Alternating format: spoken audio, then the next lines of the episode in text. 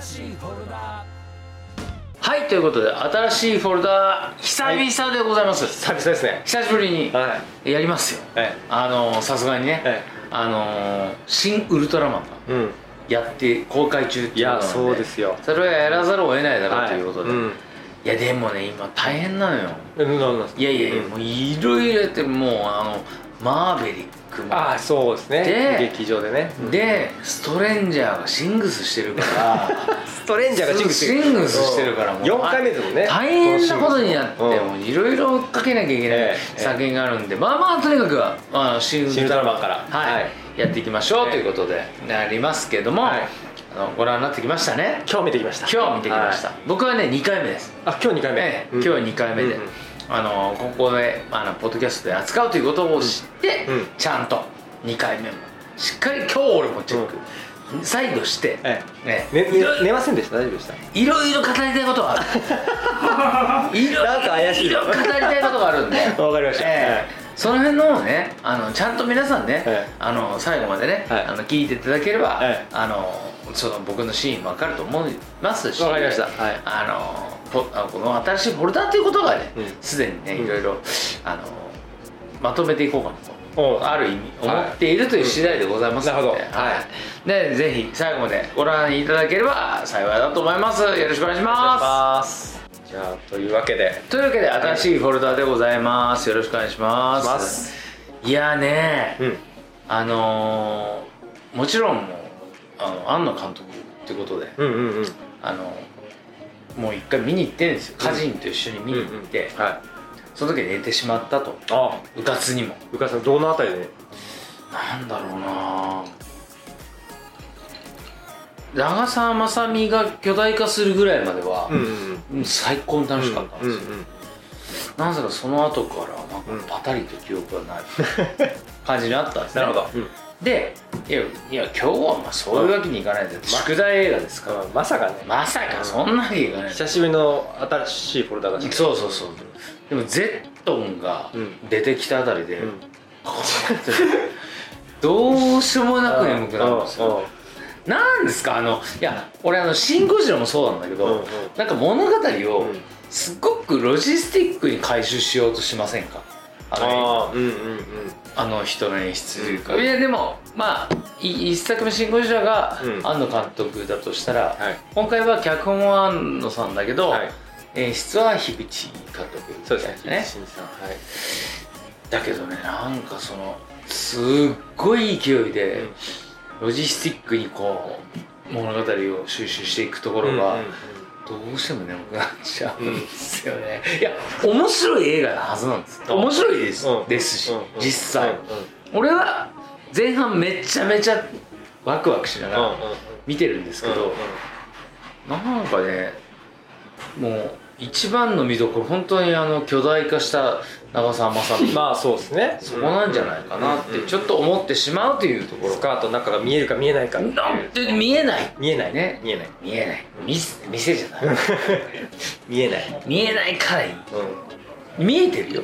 でもあの街の人たちはね。あ街の人たちはね。でっかいうん。うんあのスカートの中を見て命がけで見てますから。命がけで見てるはずなの。最高だよね。あんなの出てきたら。あんなん出てきたら最高だよね。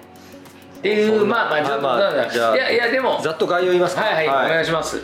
新ウルトラマンですね、えー監督がうん樋口真嗣さんはい。で脚本が庵野秀明さん、はい。まあ、新ウルトラマン新エヴァンゲリオン新ゴジラに続き、はいはい。新シリーズ、まあ、この後に新カメラライダーが控えていて、まあ、庵野ユニバースなんていうふうに表現されたりもします。この4つなるほどなるほどなるほど。まあ、世界観とか、うん。えーまあなんかそれがつ根底でつながっていると、うん。で庵野さん自身もそれを意識してほしいという意味でそのこの全部シーンとうん。つけているという作品ですね、えー、斉藤工さん長澤まさみさん。うんあとまあ僕も言うもう名だたるね俳優さん山本浩二さん、岩島さんも出てますね。ねそうですね。ドライブ・マイ・カーの。はい。えー、2022年の5月13日に公開と。うん。でまあえー、昔1966年がファーストとか第一作とか、まあウルはい。ウルトラマン時代ね、はいはい。うん。ウルトラマン1966年に放送されたウルトラマンのリブート映画で。はいあるということです。まああの本当新エヴァンゲリオンに通ずると、まあ、そもそもエヴァンゲリオンが、うん。えー、とウルトラマンうん。を土台に、えー作り上げた物語だと言われていて、うんうん。えーだから今回のその怪獣シン・ゴジラゴジラもあれはもう使徒として扱われていたんじゃないかと、ね。今回の怪獣も使徒として、うん。えーとまあ、扱っているんじゃないかと、いうような、えーお話であると。だからまああのー原体験みたいなもんですよね、はい。特撮の、うんあのー庵野監督の、はい。うん、まあそれはすごくよくわかるしめちゃくちゃそれをすんごく事細かにうん。なんか演出うんされてる感じはわかるしめっちゃ面白いんだけど、なんでだろうないつも眠くなるんだよシン・ゴジラもシン・ウルトラマンも最後の方で。一気に回収しようとしない？うん。なんかなうん。なんつうの？こうこうこういう理由だから。うん。こうなんです。みたいのをうん。最後に一気に回収するうん。シークエンスが一番眠くなる。うわー。みたいな。でどこに起きたんですか？パッ最後の本当にゼットンがやばいっていうのが分かって。と、で起きた時には、まあ、ゼットンがやばいって感じで。であでも倒倒して 倒す前。倒し倒すっていうかなんかそなんか宇宙に連れてくるでしょ？あの感じ。うん。あの感じで起きたって感じ、まあジャスター見て。るまあ、一応見てるんです。よ、うん。なんか。でもなんだろうな。とても面白いはずなのに、うんうん。シン・ゴジラの時もそうだけどなぜか眠くなってしまううその演出、んうんうん。うん。それはなんかすごく例えばさあだから押井守監督にも通ずるうんうんだけどうん。あの人の立ち食い師だっけ？なんか立ち食いそば屋のうん。なんかえ映画があるんだけどおしいさんの？押井さんのへー。あのアニアニメというかなんかそのなんかなんていうんだろうあのアニメ。まあまあそういうのがあるんだけど、はい。それとかも本当にめっちゃ好きでもうシーマムル大好きでで見てるんだけど眠くなるの。わうん。あみたいなロジスティックな話ばっかりロジックばっかり聞かされてるとどうしいなと思ってなんか眠くなっちゃうっていう感じとそっくり。うん。だから好きな映画なんだけど、うんうん。あのウルトラシン・ウルトラマンもシン・ゴジラも、えーとシン・エヴァンゲリオンも眠くなるのかったな。やっぱアニメーションなのかなわかんなどどうですか？俺そんな面白くなかったですね。ほらね。そうなのよ、うん。俺はそんななんかいやそういうもんだよ。なんかこう初めワクワクしたんです、うん。初めワクワクしたんです。おおこういう初め「シン・ゴジラ」ババーンって出てきてね、そこから「シン・ウルトラマン」そのタイタイトル。あの辺ワクワクしたんですけど、うん。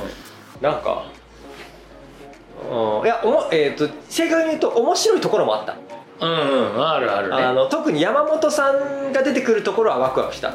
山本浩二さんがメフィラス星人山本浩二さんがあの人はね、うん。最近ほんとすそういいんごくですよね。そうそうそうそう。そうだ山本さん。山さんいいね。いいんですよね。いいわかる。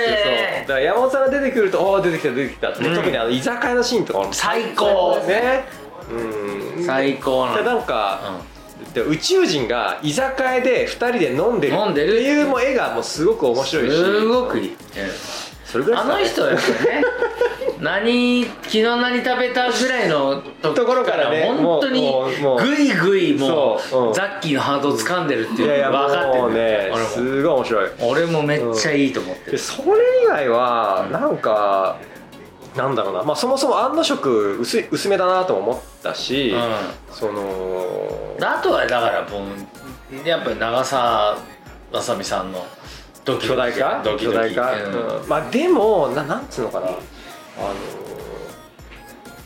この映画の中で、うん。えー誰も力を合わせないじゃないですかなるほど。シン・ゴジラみんなで力を合わせてゴジラをなんとかしよう,、しようってもうこう八島作戦じゃないけどこうもうじゃあここの一点に電車をね集めてゴジラをこうああのドキドキがあったけどもう今回別にあの特化隊も何もしないし、うん。こうたただただ、えーウルトラマンが出てきて、うん。えーまあ、斎藤さんのあの無表情のがなんとなくもう本当にウルトラマンに見えてくるんだけど、うんうん。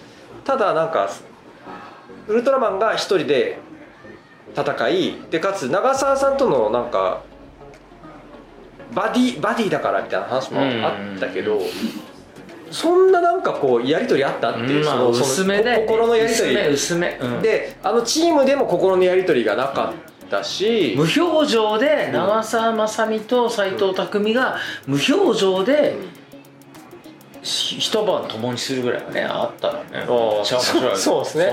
そうそう。そうなくてなんかキーアイテムでなんか変身のなんだっけ名前忘れてた。そうそう。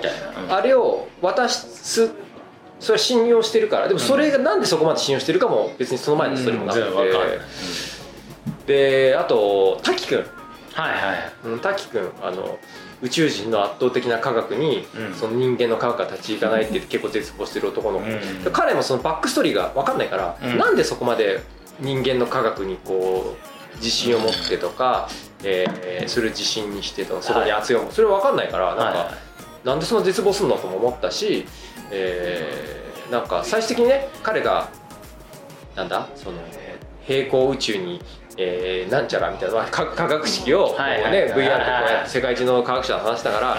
えー Z の倒し方みたいなのをこう至るんだけどそこも別に彼一人でやってるしななんかねそれぞれが連携してないくてただただ個別でやってるのを見てたって感じでななんかこう全然上がらなかったんですよワクワク感ね。うん。そう、うん。でももうすっげえ途中眠くなって、ほらねそう眠くなってそうねでもったいないから一応見ようと思ったんだけどですげえつまらないかっていうともっとつまらない映画あるんですよ。だから、うん。すげえつまらないで言わないんだけどで安野さんも好きだし好きだからとはいえそんな面白くなかったなって思いながら 首をひねりながら俺劇場で俺はだって今日ね、うん。劇場行った時に、マーベリック見でーと思いながら見てなかったそうですよね、うん、マーベリック今大体的にやマーベリってるもんね。ック見たいわーと思いながら、うん。そうフミヤ呼ぼう。うん、そうですね。フミヤ呼んで、うん。マーベリックもうん。やりたいなって、そういうことを思いながら見見てるぐらいの感じのうん雰囲気です、うん。言ったら、うん。ちょっと残念ですけどね。うんうん。まあ、それをだから2回も見たわけですもんねしかもねそれね。まあただ1回二回も見た。そう一回目寝た時に寝た後でもしかして面白くなってるかもしれないって思う。思った思った。いや面白かったよ。最初やっぱ面白いね、うん。あのやっぱりね怪獣とウルトラマンが戦ってんだからさ、面白いんだけどワクワクしながら見てるはずなのに、だんだん最後なんか物語がこういうことだからみたいな回収が始まると知らねえしみたいな、うんうん。なんかそういうロジスティックなとこどうでもいいのよみたいな感じになっちゃって結局。だから長澤まさみの巨大化以降がもう眠くてしょうがない。み俺なんか途中でたいな、その Z を倒すためにうんうん特化隊含むなんか100人ぐらいが全員巨人化するみたいなそう想像したの。これ、うん。そしたら熱くあ超面白いなと思いながら見てたんだけど、まあ、結果なんかそんなバトルも1回こう12回ボタンを押してこうわーって突っ込んでったらコアみたいなの破壊して終わっちゃったから。確かにね長澤まさみが巨大化して、ウルトラマンと怪獣と戦っ三つどもえで戦ったら、うん。めっちゃ面白いうんなと思そうですね、でもちょっとあの服も破けていくみたいな。ちょっとまあもうキューティーハニー的な。そうそうだったらもうワクワクする感じあるけど、うん。ないんだもん。うん。何最後ブルーシートの中でちっちゃく戻っちゃって。みたいな、うんうん。何それみたいな、まあブルーシートの中で目覚める長澤まさみ可愛いけど、長澤まさみが可愛い映画じゃない？じゃんだでも長澤さんもそんなに可愛いんだろう？あららあれ違うんだ。そうな違うのななんだだはなんかは全然ハモんなかったんですよ。えなんでだろう？うん。ななんだっけ？あのなんだっけ？なんとかあかりちゃん。早いね。早見あかりじゃん、あの子ほんとひどかったね。あの子元々なんだっけ？俺ラーメンラーメンの小池さんはいはとかの印象がすごい強かったんですけどなんかやいやいやもうもともとはあれでしょ、あのあのなんだっけ？ももクロ。にいたそうかそうか。ああなるほどなるほど。でうんあのそれのあのいわゆるコントドラマがあって、うん。うんでテレ東でやってたやつかな。それは最高に面白かったえんだけど、ーうんうん。今回ので芋がもうもろ出しで。うん芋が芋女優だなみたいな全然うまくない。のにうっす芋来ましたけどね、うん。そして。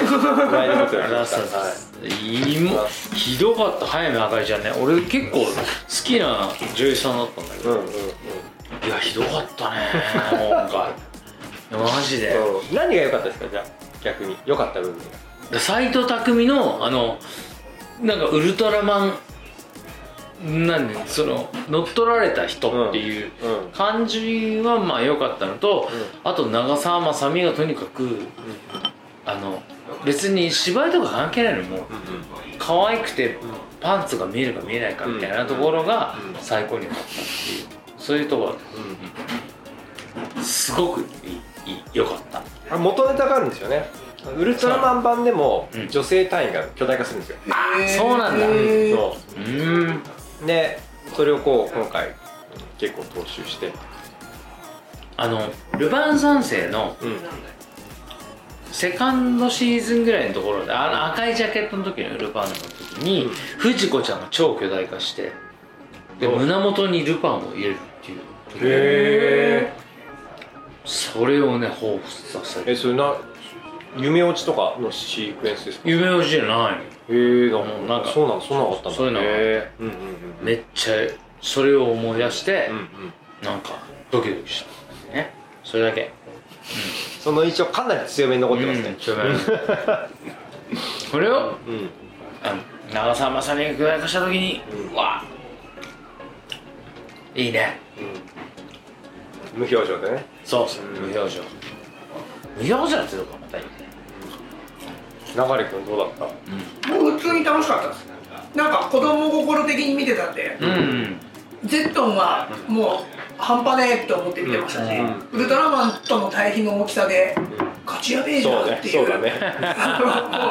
え何このギミックみたいなのをうん楽しねんでたのもありますしあともうなんかキングスマンとかキックアスみたいなののあの音楽で戦ってる感じのシーン。うんはい。とかあるじゃないですか。あれとは全く別なんですけど多分あの新ウルトラマンを見直すたびに、えメフィラス星人に対して僕はそれを感じるんだろうなっていう、うん。あのメフィラス公軍ってもう呼ばれてネットで騒がれてるんですけど、それがまたまた良かったえどういうこと？メフィラスコープまあ、僕のパンチラインにもなっちゃいますけど。あじゃあもうバッチリいっちゃおうか。うん。バッチリいっちゃおう。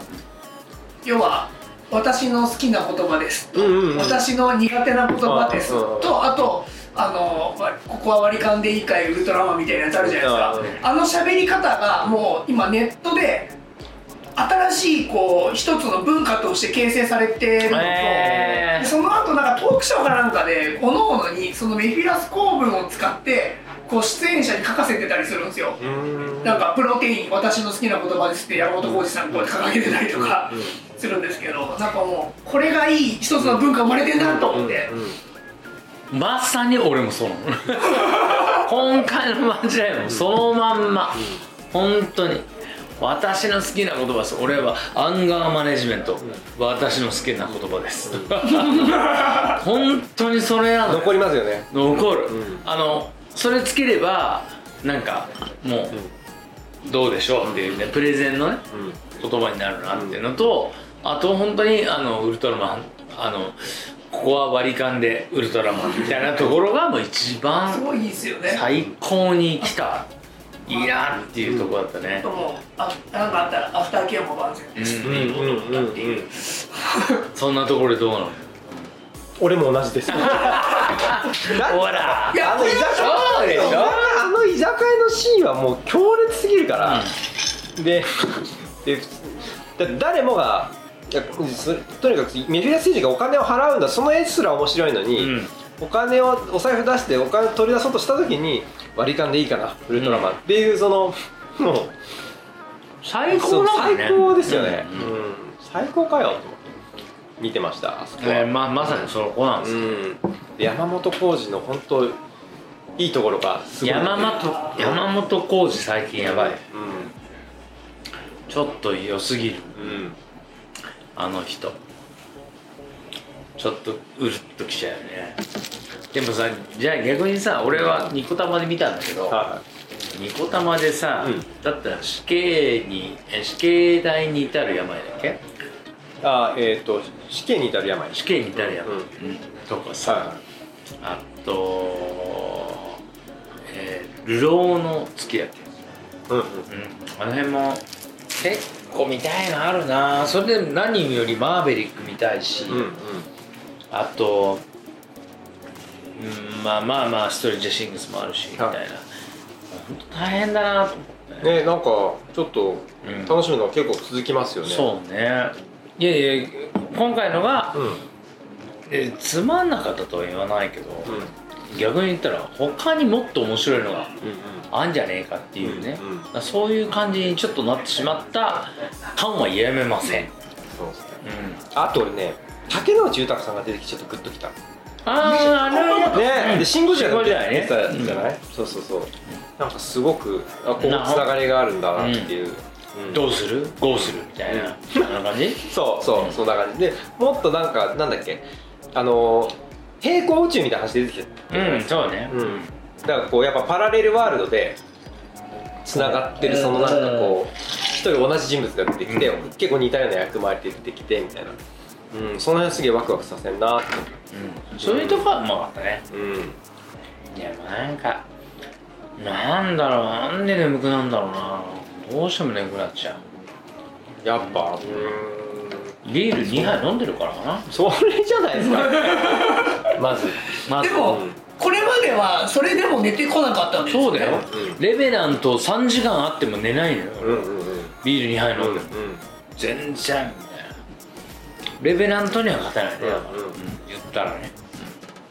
ちょっとちょっとロジカルすぎるっつうかなんか最後。いやいや意味が。最初すごい面白いよね、うん。最後の方ですんごい物語回収しようって頑張るやつ。ところがなんかいや別にいいのにその正解とか知りたくないし。っていうところなのかなと俺は思っちゃうよね。あのただ単に面白い怪獣とうんウルトラマンはイエーイイエーイみたいなパーティーでよかったのになんか全部言い訳つけてるみたいな、ねえ知らねえよどうでもいいしみたいな。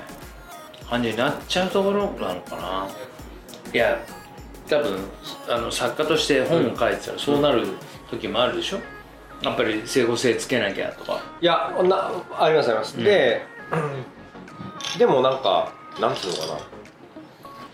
今日その映画見終わった後なんとなく思いながら書いてたのはその理解よく分かんなくてもでいや今回の「シン・ウルトラマン」もその細かく見てってあと思い返せばそういうことねみたいな。結局ウルトラマンウルトラマンがいるから地球が危機にさらされるみたいな。その構造って結構バットマンのその、近いじゃないですか、お前がいるから悪が寄ってくるんだみたいな、うん。あるいはこうエヴァンゲリオンのエヴァがいるから人がそこにやってくるんだ、まあ、そいやそういう一つのその物語のあり方みたいなところとかえっ、とまあなんか細かく見ていくといろいろ構造的にはもあるんだけど、えー初見で見てもそれがパッとわからないと、うん。おそらく、えー普通の人が見てもそれは気づかないうん。だろうと、うん。まあ、そもそもね冒頭の怪獣がバンバンバンバン出てきて第1怪獣第2怪獣も早すぎておそらく目で追えない字面ですら追えないじゃないですか、でだからそこ分かんなくてもいい分かんなくてもいいからとにかく面白いみたいなのがきっとすごく面白い映画なんです俺の中で、うんうん。よく分かんないけどすげえ面白いみたいな、うん。えっ、と、えーじゃああのディカプリオのあのなんだっけインスペクションとか、うんインセプションね。インセプションか、うん、とかこれもうどっちの何何が起こってるのとか、うん。あとテネットとか。これ何がどうなってんの何がどうなってるか分かんないけどクソ面白いよみたいな。でも本当はロジックすっごい裏側にバッチリは、うんうんはうん。あるんだけど、うだけどそれを感じさせないぐらい映像が面白いとか